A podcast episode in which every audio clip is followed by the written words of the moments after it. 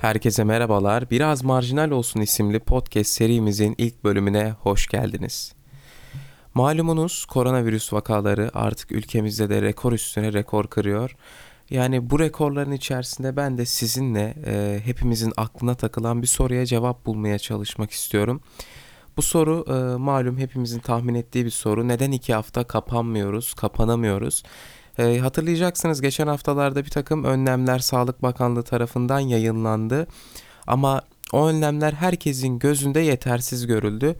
Eh yani ne kadar yeterli ne kadar yetersiz tabii tartışılabilecek önlemler. Ama e, biz işin bu kısmına değil de biraz daha neden biz iki hafta kapanamıyoruz? İşte Avrupa ülkelerinin bir kısmı yapıyor ama neden biz yapamıyoruz? Yani dünyada şu an yapamayan ülkeler de var. Avrupa'da da iki haftalık sokağa çıkma yasağını işte bir günde bir anda uygulayamayan ülkeler var. Bunu neden yapmamız zor? E, ben bunu e, sizlerle konuşmak istiyorum. Bence ilk değinmemiz gereken konu e, yani bir sokağa çıkma yasağı yapacaksak eğer 2-3 milyon gönüllü insana ihtiyacımız var. Yani abartısız bir rakam bu. Hatta siz bunun daha da üstün düşünebilirsiniz.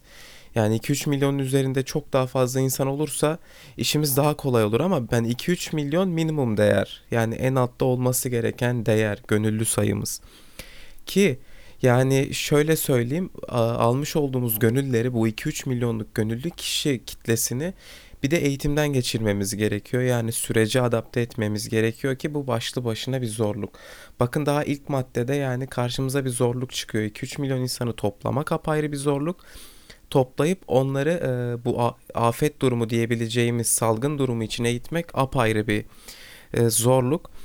Bir diğer problem ise gıda üretimi. Yani şu şekilde düşünün ki herkese e, hadi kardeşim evinize gidin di, e, deme şansımız yok. Yani gıda sektöründe çalışan gıda üretici e, gıda üreticisi konumundaki insanları işte hadi evinize gidin işletmelerinizi kapatın deme şansımız yok. Düşünün ki yani bir tavuk çiftliğiniz var. İşte 10 bin tane tavuğunuz var atıyorum. Onlara iki hafta bakmama gibi bir lüksünüz yok. Yani her gün gidip bakmak zorundasınız. E, aynı şekilde sadece siz değil 10 bin tavuğa tek başınıza bakamazsınız zaten. İşte sizinle birlikte çalışan işçileriniz vesaire e, yardımcılarınız da gelip size yardım etmek zorunda. Yani bunu iki hafta durduramayız. Aynı şey işte yaş sebze meyve işiyle uğraşanlar için de geçerli. Yani tahıl işinde e, çalışan insanlar bu konuda biraz daha belki işte devlet tarafından imtiyaza tabi tutulabilir. Çünkü devlet e, tahılın zararını sineye çekebilir ama yaş sebze meyve işte hayvancılık atıyorum aynı şekilde tavuk çiftlik işleri vesaire bu tip e, gıda üretimlerini sekteye uğratırsak eğer yani iki haftalık bir sekte bize 6-7 ay e, mal olabilir. Yani 6-7 ay bu tip ürünlere ulaşmamıza mal olabilir. O yüzden e, burayı kapatmadık. Yani buradan en kötü şartta bakın en kötü şartta yine bir minimum değer söyleyeceğim. 300-400 bin insan gıda sektöründe çalışıyordur Türkiye'de ki çok daha fazla bu sayı emin olun. Ondan sonra e, şöyle bir tablo çıkar karşımıza. Yani bahsettik gıda sektörü ama gıda sektörünün lojistiğinden tutun da toptan ve perakende satışına kadar halka ulaşmasına kadar yani orada çalışan büyük bir zincir var. Bu zinciri de bozamayız maalesef. Yani bu zincir de çalışmak zorunda. Şimdi lojistik zaten bambaşka bir konu. Şöyle düşünün e, lojistik olarak bu ülkede hala bir şeyler taşınmaya devam edecek. Bir yerlerden bir yerlere götürülmek zorunda. Şimdi kamyoncusunuz. Ya kamyonu siz sadece şey düşünmeyin. İşte bir araba bir şoför olarak düşünmeyin. Çünkü şöyle bir durum var. Kamyon yolda gitti. E, lastiği patladı herhangi bir yerde. Arıza yaptı vesaire. Eğer o şoför işte çevresinde bulunan şehrin sanayisine girdiği zaman bir usta bulamazsa lojistik sekteye uğrar. E ne olacak? Sanayilerde belli bir miktarı en azından belli bir kısmı açık tutulmak zorunda. Yani sanayi de kapatmadık. Belli bir miktarını en azından. Ya buradan da apayrı bir e, insan rakamı diyeyim artık elimizde kaldı. E ne oldu? Şimdi bir de şöyle bir şeyden bahsetmek istiyorum ben size. Yani bu insanları bir de vardiyalı çalıştıralım derseniz eğer iş daha da karmaşıklaşıyor. Çünkü vardiyalı çalışması için bu insanların iyi bir program hazırlanması lazım ki bu programların hazırlanması, bölgesi olarak koordine edilmesi vesaire vesaire gerçekten çok uzun bir iş. Ve hani çok daha fazla insan gücüne ihtiyaç duyulan bir iş. Ee, bir diğer mesele de mesela e, lojistik meselesinden bahsettik. Bir de şöyle bir problem oluşacaktır ki bizim ülkemiz için çok muhtemel bir problem. İki haftalık sokağa çıkma yasağı dendiği zaman insanlar bunu iki haftalık sokağa çıkma yasağından ziyade iki haftalık tatil olarak algılayacağından işte memleketlerinin yolları, tatil köylerinin yolları ağzına kadar arabayla dolu olacak. Ki bu da bambaşka bir e, kaosa yol açacaktır. Ve hani insanlara hadi köyünüze gitmeyin, hadi şunu yapmayın, bunu yapmayın deme şansımız da tam olarak yok. Kimse işte yaşlı annesini arkada bırakmak istemez, yaşlı babasını arkada bırakmak istemez böyle bir durumda. Ya çünkü onların kendine bakamayacağından endişelenecektir insanlar. E bu da apayrı bir problem ki bunun da yani bunun koordine edilme şansı da oldukça zayıf. Yani bir de öyle bir durum var karşımıza çıkıyor. E şimdi günlük gıda ihtiyacımızı sağlayan işte küçücük marketlerden tutun da işte cateringler, restoranlar, fırınlar ya bunların da kapanmaması lazım. En azından restoranların bir kısmı mesela vardiyalı olarak işte paket servise devam edecek. E bu sektörde çalışan insanları ne yaptık böylece? E, e, işte kardeşim yarın gelmeyin diyemedik. E, ondan sonra fırıncılar zaten hatırlayacaksınız iki günlük sokağa çıkma yasaklarında bile çok aktif bir şekilde çalıştılar ki 14 günde çalışmasınlar. Şimdi şu size saçma gelecek ama restoran paket servisi ve catering meselesi size biraz saçma gelecek.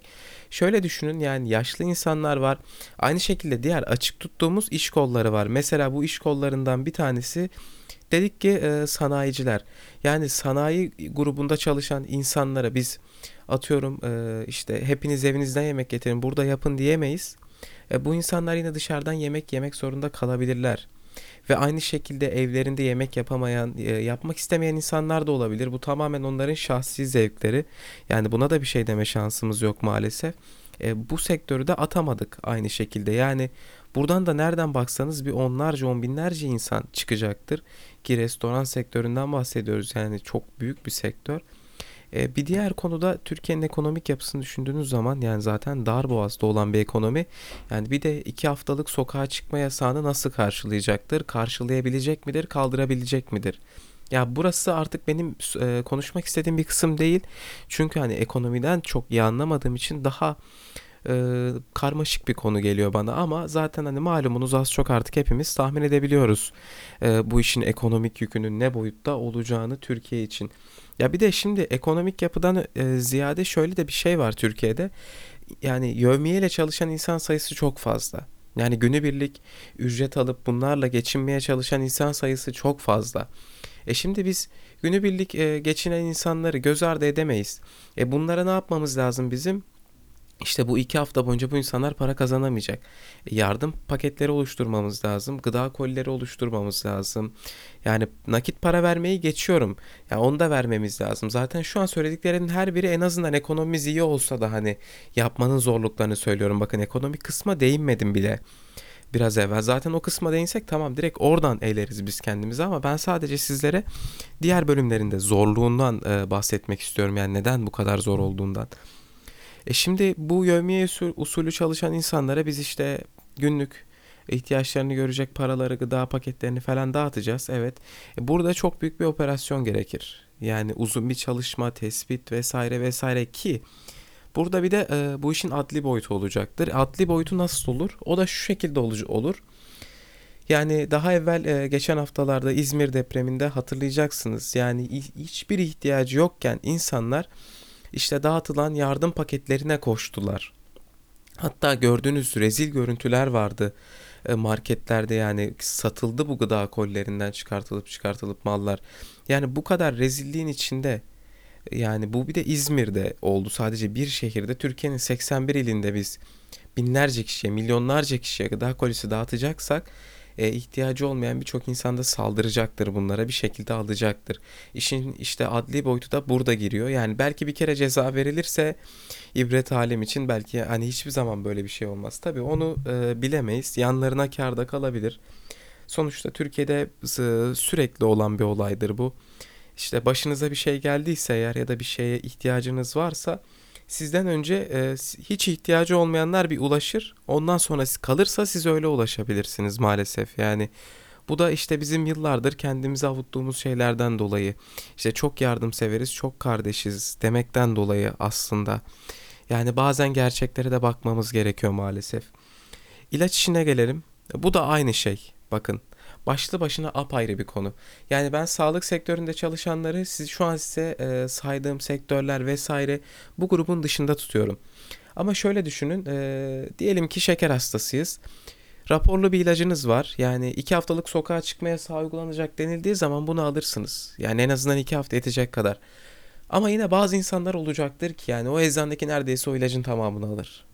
Eczanelere gider gerçekten ihtiyacı olan kişiler veya farklı ihtiyacı olan kişiler o ilaçtan bir tane tane tablet dahi bulamaz. E, o zaman ne olacak? İşte e, yine aynı şekilde ilaç sektörünü tamamen kapatamayız zaten. İşte eczacı depolarındaki kuryeler, eczacı depoları, işte eczacı depolarına tedarik e, e, eden insanlar, yine lojistik grubu yani bu gruplar yine çalışmak zorunda kalacaktır. Ki yani bir de bunların içinde ilacına ulaşamayan insanlar da olacaktır. Ya bu apayrı bir zorluk e, doğurur. Ya bir de tüm bunların haricinde şöyle bir problem var.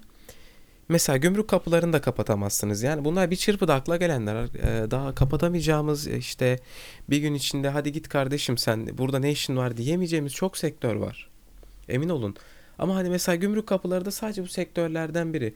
Ya çünkü şöyle düşünün artık e, küresel alışveriş dediğimiz konu e, böyle tamamen toptancılık ya da şirketlerin üzerinden dönen bir iş değil. Ben bile bugün girdiğim zaman internetten, Çin'den herhangi bir siteden alışveriş yapabiliyorsam bu ne kadar e, hani bireylere kadar indiğinin göstergesidir. E şimdi bu tip alışverişleri yapan insanlar olacak, iş için yurt dışına gidenler olacak. Yani birilerinin hala ülkeye döviz getirmesi ya da para kazanıyor olması lazım. E mecburen gümrük kapıları vesaire gibi yerleri, havaalanları gibi yerleri tamamıyla kapatamayız. E burada çalışan on binlerce, yüz binlerce insan var. E bu kısımda aynı şekilde. E aynı şekilde bakın şimdi söyledikçe insanın aklına geliyor. Toplu taşıma. Yani otobüsler de belli bir miktar çalışmalı. İşte tramvaylar, metrolar vesaire bunlar da bir miktar çalışmak zorunda kalacak. E aynı şekilde hiç yoksa taksiler de çalışmak zorunda kalacaktır. Dediğim gibi sağlık çalışanlarına hiç değinmeyeceğim ben bu noktada. Ee, bir de şöyle bir durum var. Yani fabrikaları biz kapatırız. Evet kapandı hadi gidin dedik. Ya çünkü fabrikada çalışan milyonlarca insan var ve sosyal mesafe gibi konular biraz daha göz ardı edilebilir. Evet. Yani üretimin bir kısmını en azından endüstriyel üretimi iki hafta hani sineye çekebiliriz. Tamam. Bunu yaptık. Bu sefer de şöyle bir problem karşımıza çıkacaktır. Organize sanayi bölgelerinde inanılmaz derecede hırsızlıklar döner. Yapılabilir bunlar. E ne olacak? Bu sefer de işte bireysel korumalar, güvenlikler vesaire onların en azından işte organize sanayi bölgelerindeki ya da işte diğer bölgelerdeki fabrika vesaire yerleri koruması gerekecek. E bu insanlar da imtiyazı tutuldu. E bir de şöyle bir şey oluşur. Yani iki haftanın getireceği psikolojik büyük olacak insanlara. İşte bu iki haftadan sonra boşanma davaları mı dersiniz, aile içi şiddet vakaları mı dersiniz, onlarca vaka çıkacaktır. Ya yani işin o boyutu bambaşka bir boyut. Oraya ben hiç değinmek istemiyorum. Hadi ben Size şöyle söyleyeyim. Hepimiz evimizde oturduk da mutlu mesut hiç tartışmadık, kavga etmedik, hiç problem yaşamadık. İşte ben dışarıda oluşacak zorlukları söylüyorum size. Zaten içerideki zorluklara hiç girmiyorum bile. Ev kazalarıdır, zehirlenmeler bile olur. O kısımlar bizi hiç şu an alakadar etmesin yani oraya değinmeyelim bile. Bir de şimdi kara borsacılık olacaktır. Yani bunu da göz ardı etmeyelim çünkü bu stokçu dediğimiz grup kendi evine stoklayan grup olur. E bir de bunların üzerine işte bitmesi çok muhtemel görünen eşyaları mesela işte ne, nedir o bitmesi muhtemel görünen eşya? İşte ilaç gibi eşyalar ya da işte ne bileyim basit gıda malzemeleri piyasadan hepsini alıp kara borsaya çekip satan şerefsizler de olacaktır. Yani bunlar da fırsatçıdır. E şimdi e, bu insanlar da olacak. E bunların da adli bir yönü var. İşte bulunması, edilmesi vesaire vesaire bambaşka bir külfet. Yani emniyete de külfet, işte adliyeye de külfet. Aynı zamanda bunları tespit edene kadar ya geçen süre de bambaşka bir külfet ve bu külfetti e, bu sefer tüm halk ödemiş oluyor. Yani e, bir de şöyle bir şey daha var. Aslına bakarsanız yani bu son değinmek istediğim şey çünkü gerçekten çok fazla konu var bizim sokağa çıkmaya sağ uygulayamamamız için ama yani e, bu şöyle diyeyim artık son olsun. İki ay e, mesela yasa pardon iki ay diyorum e, sokağa çıkma yasa iki hafta uygulanacaksa bunu bizim en azından e, bir ay önceden biliyor olmamız lazım. Hatırlayacaksınız iki gün çok değil iki gün kışın sokağa çıkma yasağı uygulandığında oluşan kaosu bir hatırlayın. İşte fırınların önünde kavgalar mı dersiniz? Bakanların birbirine girmesi mi dersiniz? İşte şehir efsaneleri döndü. Sağlık Bakanı, İçişleri Bakanı aradı. Sen ne yapıyorsun dedi. Şöyle dedi, böyle dedi. Yani en profesyonel düzeyde çalışan kurumlarımız bile amatörce hareketler yaptı. E, en profesyonel çalışan kurumlar neresiydi? Bakanlıklar. E, onlardan bile biz amatörce hareketler gördük. Şimdi bu durumun oluşmaması için en az bir ay önceden söylememiz lazım ama bizim halkımız bildiğiniz üzere pek muhtemeldir yani böyle panik olması. E, panik olacaklar. Son iki, üç, iki gün kala, üç gün kala işte ne bileyim son bir gün kala marketler balık istifi ağzına kadar dolu olur. Viral bulaşma en üst seviyeye ulaşır. E şimdi bu viral bulaşma en üst seviyeye ulaşırsa sokağa çıkma yasağı bittikten sonra da hala e, yüksek rakamlarda vakalar görebiliriz. Yani belki etkisiz de olabilir. Yani bir kumar bile oynamış olabilirsin. E, bu şekilde problemlerle. E, medyayı zaten işin dışında tuttuk. Medyada işte evde kalmaması gereken grup, sürekli çalışması gereken grup. Bir grup daha var. Hatta iki grup daha var. Yani en gerekliler bunlar da. Basit tamir işleri. Mesela nedir bunlar? İşte tesisatçı, elektrikçi, çilingir gibi çalışma gruplarının da e, ulaşılabilir olması lazım. En azından dükkanlarını açmasalar bile yani aradığımız zaman ulaşabiliyor olmamız lazım. E son olarak da işte e, belediye hizmetleri var. Yani belediye hizmetlerinde işte hadi kardeşim gidin evinize diyemeyiz. Çünkü mahallelerimizde çöplerin toplanması, işte yolların bakılması, sokakların bakılması gibi onlarca farklı konu var. E, buradaki konular bu şekilde yani daha akla gelen bir sürü konu var. Askeriyeler, polisler, sağlık çalışanları vesaire vesaire. Ama şunu bir düşünmemiz lazım. İşte evimize girelim iki hafta. E bunu diyen kesim genelde genç kesimdir. Yani benim gibi. Şu an mesela ben 21 yaşındayım ve benimle aynı yaşa yakın kesimler bunu söyleyebilir. Çünkü herhangi bir ekonomik kaygımız yok. Herhangi bir problemimiz yok.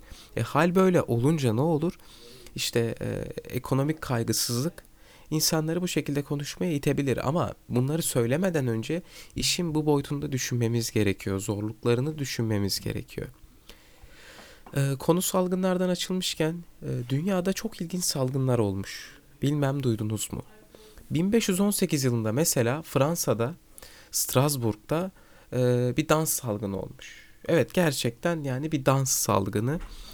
Olay şöyle söyleniyor. Aslında 1374'te de benzer bir salgın olmuş aynı bölgede. Sonra 1518'de de devamı niteliğinde görülmüş. Şöyle oluyor.